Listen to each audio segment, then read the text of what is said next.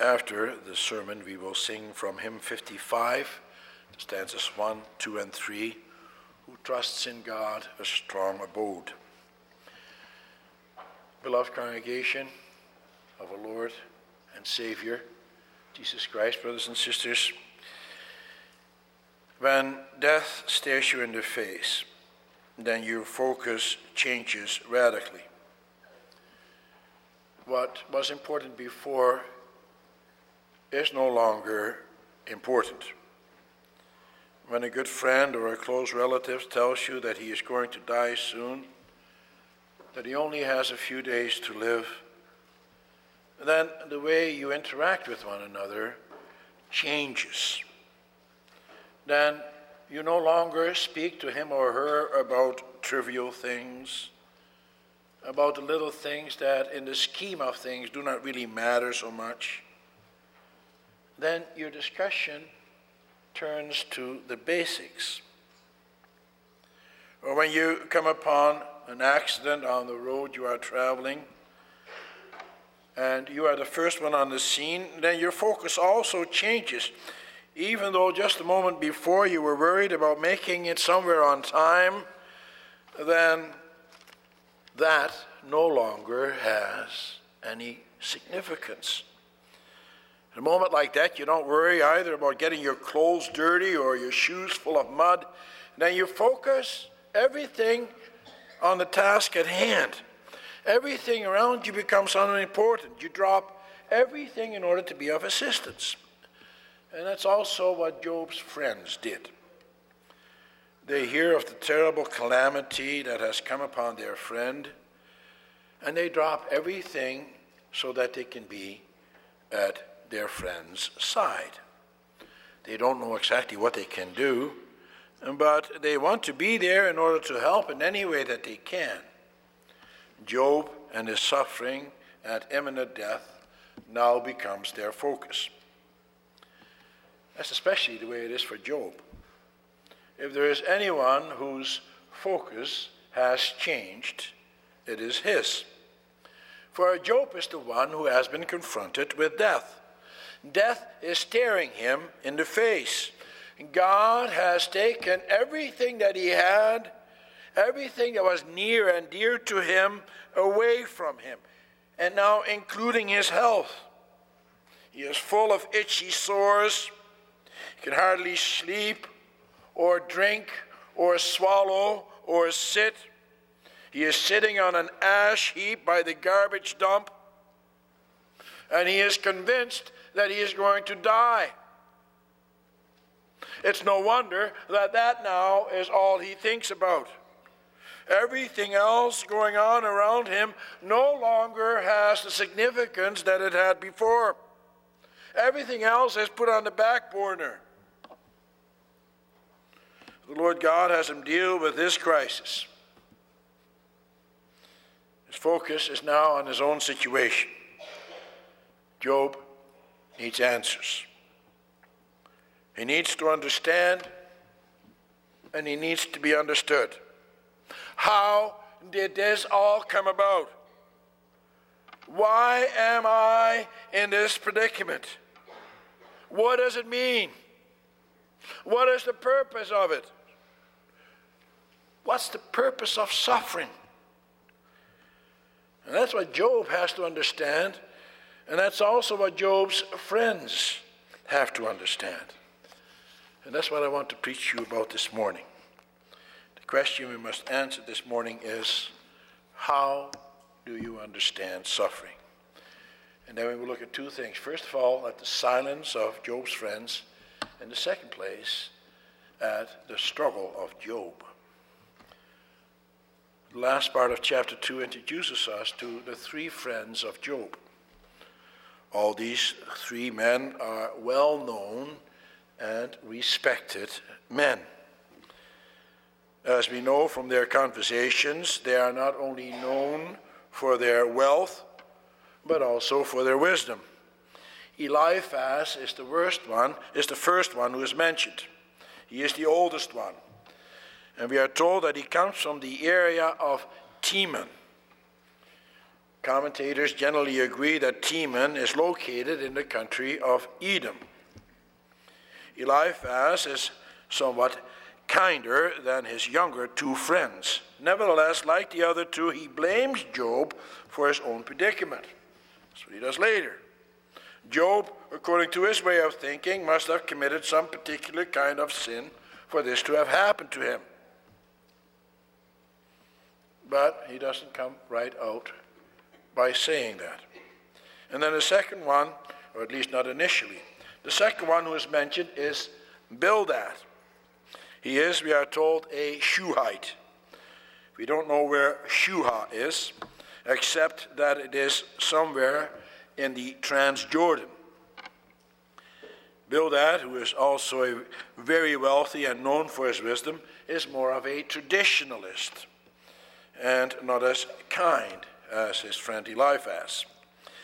Last one to be mentioned is Zophar. He is the youngest of the three. He is also he is a Naamathite.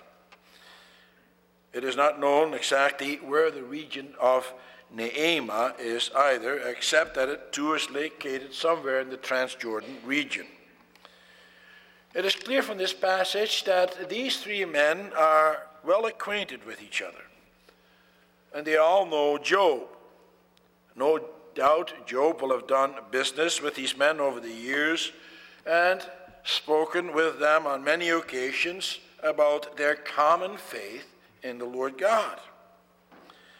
When they hear what happened to Job, they make arrangements together to see Job so that they can sympathize with him and comfort him. They travel all the way from their respective countries to come and see Job. But they have a difficult task ahead of them. It is hard to comfort someone in the situation of Job, especially if you yourself have never gone through such an experience. And when everything is going well for yourself, what do you say? How do you react? What can you do? Job's three friends are to be commended for the fact that they do go. They could have ignored him. They could have stayed in their own homes and pretend that nothing happened. That's what a lot of people do in situations like that. They have difficulty with those who have suffered great loss in their life and who are suffering. They don't know what to say. They feel at a, for, at a loss for words. They're extremely uncomfortable amongst those who are grieving. Their suffering and impending death has them confront their own mortality. Potentially, this could happen to anyone. This could also happen to me. Some people would rather not think about that. They would rather not think about suffering and death. And so they stay away. Or if they do go, they go because of a sense of obligation, which compels them. And so they go with great reluctance and with great nervousness. Job's friends, however, do go. But once they get there, they don't do much. All they do is sit there and weep. But they don't talk, they just sit. They sit on the ground with Job for seven days and seven nights without speaking a word. They say absolutely nothing. Why? Why would they do that, you may wonder? Why don't they say something? Well, they don't say anything because they know that that is the wisest thing to do at that moment. And that is why these three friends of Job are also known as wise men. And they know better than to start talking first. Instead, they wait for Job to speak. They want to know what Job is saying before they speak. For what is the sense of speaking if you do not know what is going on in the mind of the one who is suffering? As I said, a lot of people are nervous in the presence of someone who is grieving. They don't know what to say. Or they're afraid to say the wrong thing. And so they either stay away or they say stupid things. Once they are at the sick they start babbling. They say a lot of things that don't make a lot of sense and that sometimes even make matters worse. For example, they will tell the grieving person about the loss that they themselves have suffered, and therefore wanting them to draw conclusions that things could even be worse. But that's no comfort. Or they say to the grieving person, I know exactly how you feel. Do you really? How do you know? How can you know exactly how another person feels? You don't know, except if you first carefully listen. And that is the only way that you can find out. You don't have to be afraid of silence. Every moment doesn't have to be filled with the sound of someone's voice. For a lot more goes on than speaking. You can observe. You can minister to someone in silence. Actions speak louder than words. Silence is golden. Often the person who is grieving does not remember the words that you speak unless you say something really foolish. He or she does remember, however, that you were there. He or she knows that you wanted to share in the grief and in their pain. And therefore, it's always better to be quiet first and to try to understand the suffering that the person is going through. That's also how the Lord treats us. The psalmist says in Psalm 10, verse 17, You hear, O Lord, the desire of the afflicted, you encourage them and you listen to their cry. The Lord hears us when we cry out in our suffering.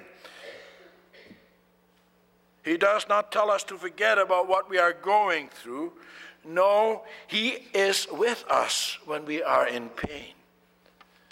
And the Lord God completely understands. He understands our predicament.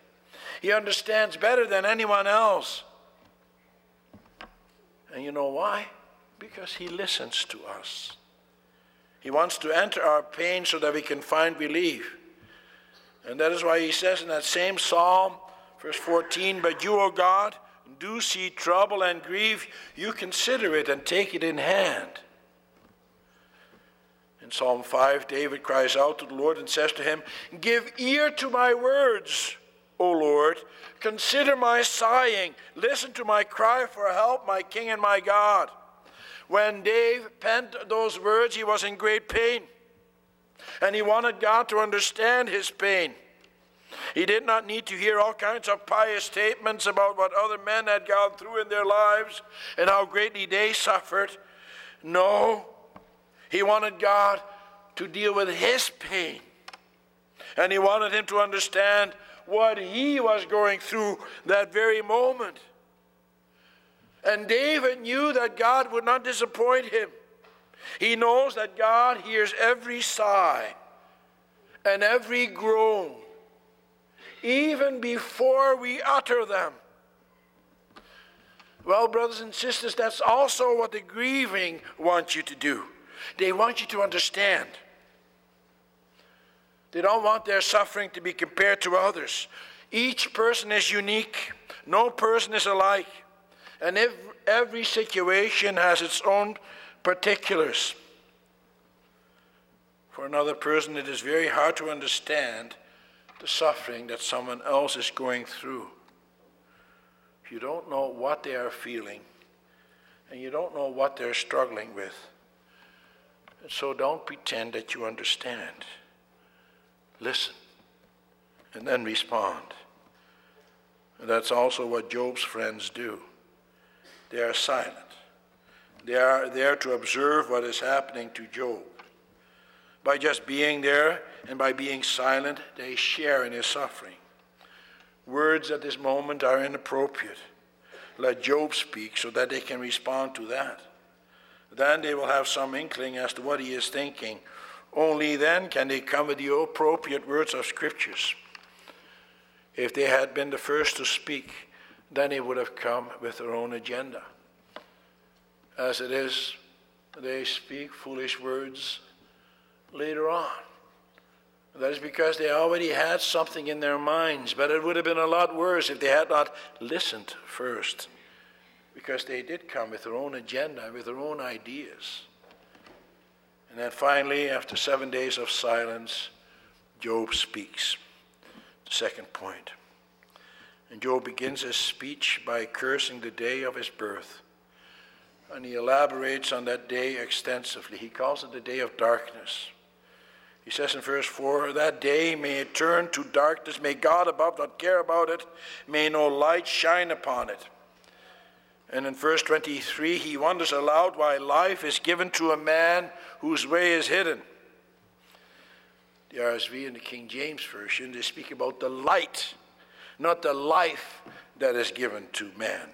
And that is the correct tr- translation.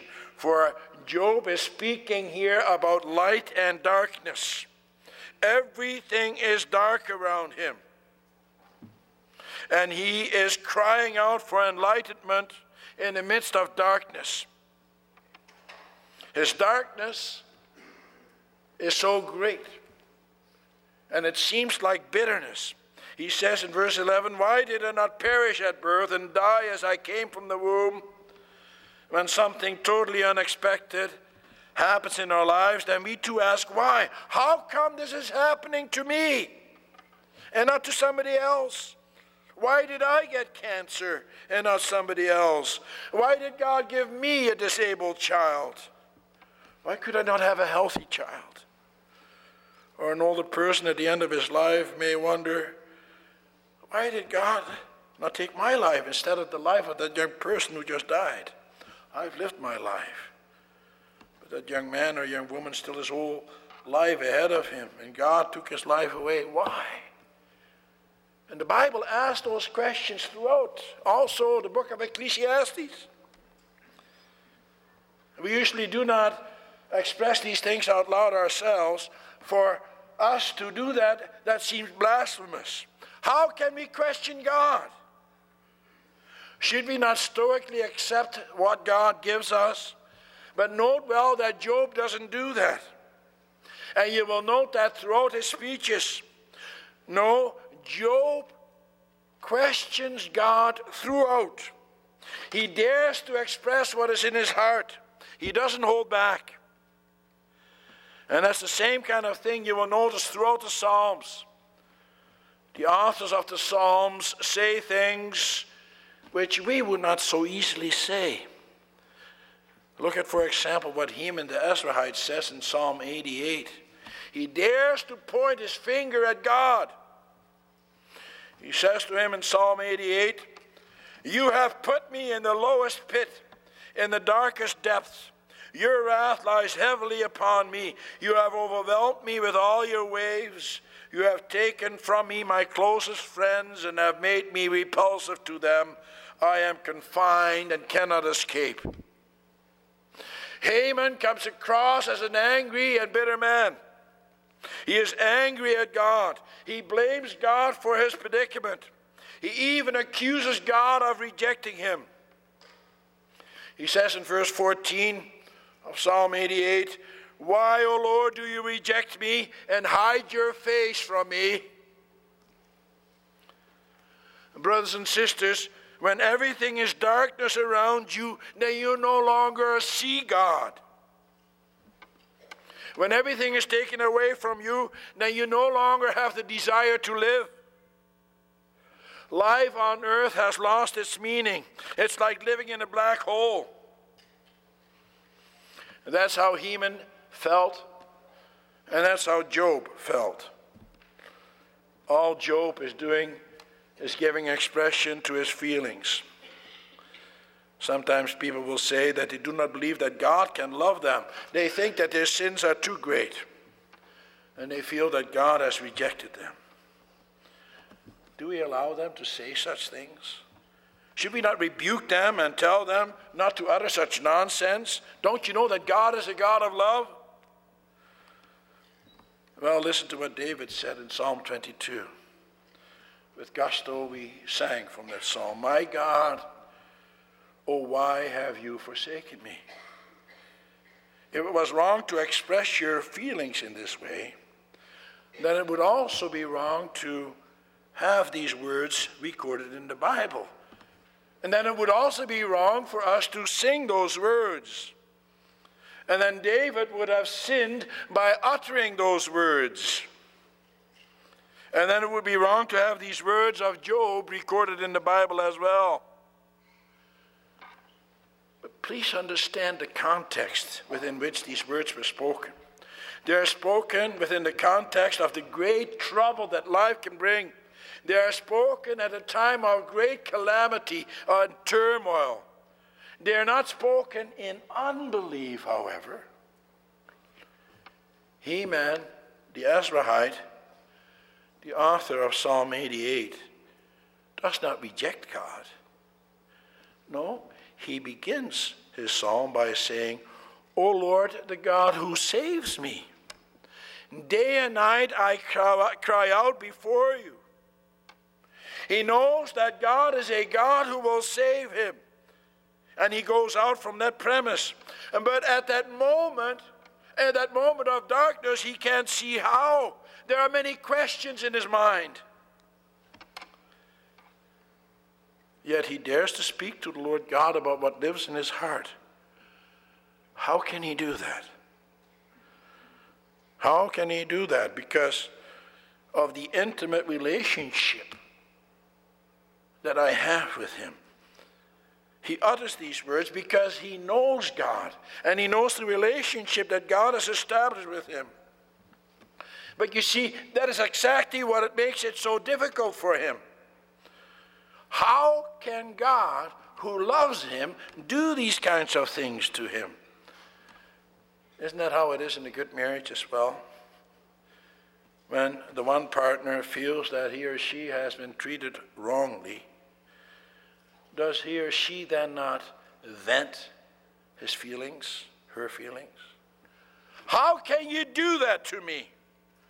After all that we have gone through together, how much we have meant to each other over the years, the way that we have supported one another, the life that we have together, all the things that we mean to each other, how can you hurt me like that? Please let me understand. You see, that's the predicament of Job. It is especially because he knows that God loves him that he is in so much pain. That is what makes his struggle so great. The pain that Job is dealing with here has little, therefore, to do with his physical suffering and it has little to do with the fact that he has lost all his possessions, that they were all taken away from him. For note well throughout Job 3, he does not complain about any of that. Indeed, throughout the whole book of Job, his material possessions do not even come into play. That's not what bothers him. That's not what concerns Job. What is it then that vexes Job's soul as much as it does? Well, he is wondering about his relationship with God. And that relationship that he has with God is what is so important to him. He doesn't know why this is happening to him and wonders whether or not God is angry with him. And that is Job's great struggle. And that was David's great struggle. You read through the well known Psalms 32 or 51, for example, and then you will see how David anxiously seeks out God's face. He wants God to look upon him favorably. And that is why the words of blessing that are spoken at the end of a worship servant, service are so important to us. There, God promises us that He will turn his face towards us and give us peace. When you're angry with someone, then you don't want to look at him. Then you will even turn away from him. Those whom you love, however, you want to have near you. You want to look at him or her. You want to experience each other's presence. You want there to be that connection. And you see, that is what Job is missing at this moment. He feels disconnected from God. And so he is groping for answers. Job's friends, in spite of the fact that they first carefully listened to him, do not really understand Job's struggles. They become like armchair theologians. And they will speak to Job about God. They will speak to him about the way that God deals with those who have sinned against him, that he punishes them. And in this way, they speak about God and his ways in an abstract way, as if he is out there somewhere. Even though they started off in the right way by being silent and listening to him, they still did not really enter Job's struggle. Job, however, does not speak about God, but he speaks to God. And he has an intimate conversation with him. He seeks God's presence. And that is why God continues to love Job and to regard him favorably, in spite of the fact that Job does say a lot of things that he should not say. Job says that he feels hedged in. In other words, God has put walls around him. He doesn't know which way to turn. He doesn't know how to escape from his current predicament. It's interesting that Job uses those words, for that's exactly what Satan accused God of doing with Job in chapter 1, verse 10. And there Satan said to God, Have you not put a hedge around him and his household and everything he does and everything he has? Of course, Satan means this entirely different way than Job does. Satan means that God, by putting a hedge around him, has protected him from all kinds of adversity. But Job feels it exactly the other way around. God has allowed every evil force to descend upon him, and he has not protected him. He has put him in the pit of the devil. And he cannot escape from what God has done to him. And it is in this way that he has hedged him in. Brothers and sisters, sometimes God does that to us. The Lord God takes away the things that we hold near and dear to us, and then he makes us evaluate our life. He makes us suffer.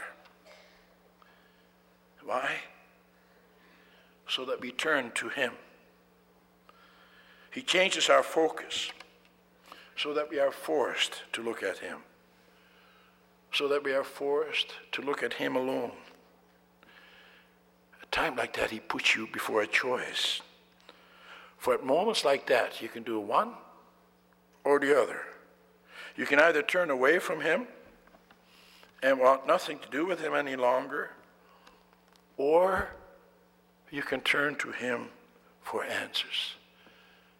And if you love Him, and if you know him, and if you know his ways, then that's exactly what you will do.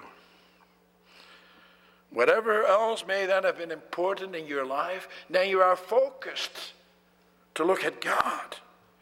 And then everything else around you isn't really all that important. God puts you before a choice. Be thankful when He does that. Brothers and sisters, that is what the life of the Lord Jesus Christ was about while he was on the earth. God tested him like no other. He took everything away from him. All the glory that he had with the Father, as it says in Philippians 2, he took away from his Son. For the Son of God emptied himself of the glory that he had with the Father, and he became weak and he became vulnerable. And in the end, God forsook him totally while he hung on the cross. And he bore that terrible curse against the sin of mankind. But that is where you and I are different from the Lord Jesus Christ. God the Father may take everything away from us, but there is never, there is one thing that He will never take away from us. And that is His presence. Oh, sure, you may be full of questions. And you may think that there's all darkness, that the sun is no longer shining. Doesn't mean that the sun isn't there. Just means that you can't see it. And the darkness is your sinful outlook on things. But even in the midst of darkness, one thing you can be sure of that God will never leave your side. But also remember what Job says a man's way is hidden. In other words, you do not know what's going to be happening in your own life. You don't know when you're going to die. You don't know what kinds of calamities are going to come upon you. You don't know either what kinds of blessings God is going to send you on this earth. Those who think that God speaks separately to them out of the blue, they think they know these things. But it isn't true. A man's way is hidden, as Job says. All those things are hidden. The secret things belong to God. God only knows these things. And that is what can make life such a struggle at times. We want to know. And that's why some people turn to horoscopes or other ways to find out the future. We want to know what's going to happen to us. Well, we may not know the details of our lives beforehand, but we do know that God loves those who seek His face. He loves those who seek answers from Him and who seek it in love, who seek it because of the relationship that they have with Him. He loves those who struggle in life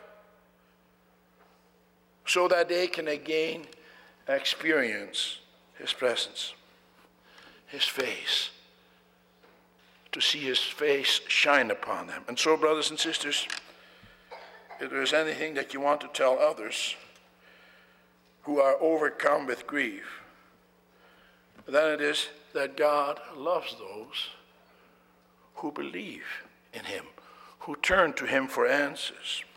He loves those who cry out to him.